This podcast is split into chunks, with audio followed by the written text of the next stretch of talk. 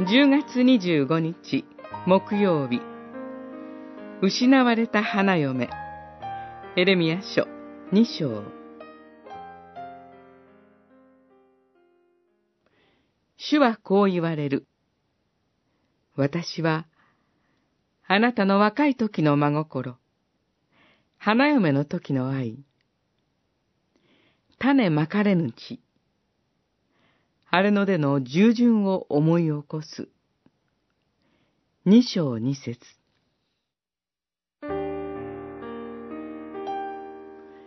預言者エレミアの口を通して語られる主の告発は、まずイスラエルに向けられます。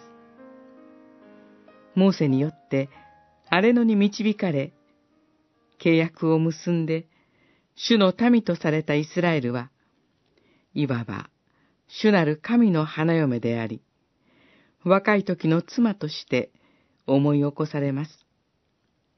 荒れ野の旅は、民にとっては試練の連続であったかもしれませんが、神にとっては甘い蜜月の時でした。それが昔の思い出となってしまった無念さが告発の動機です。アッシリアやエジプトという大国の影響下で、イスラエルが独自の形で政治や社会を維持することは困難でした。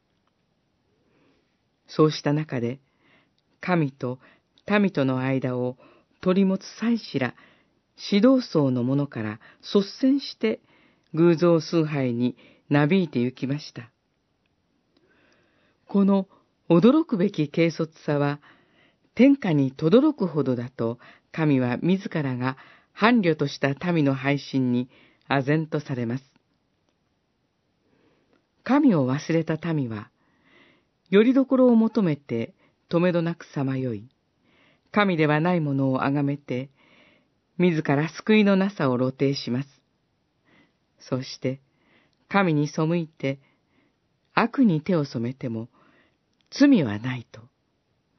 自らの罪と悪事の自覚さえありません。人間の救い難さは、選びの民においてこそ明らかではないか、と、神は世界に訴えます。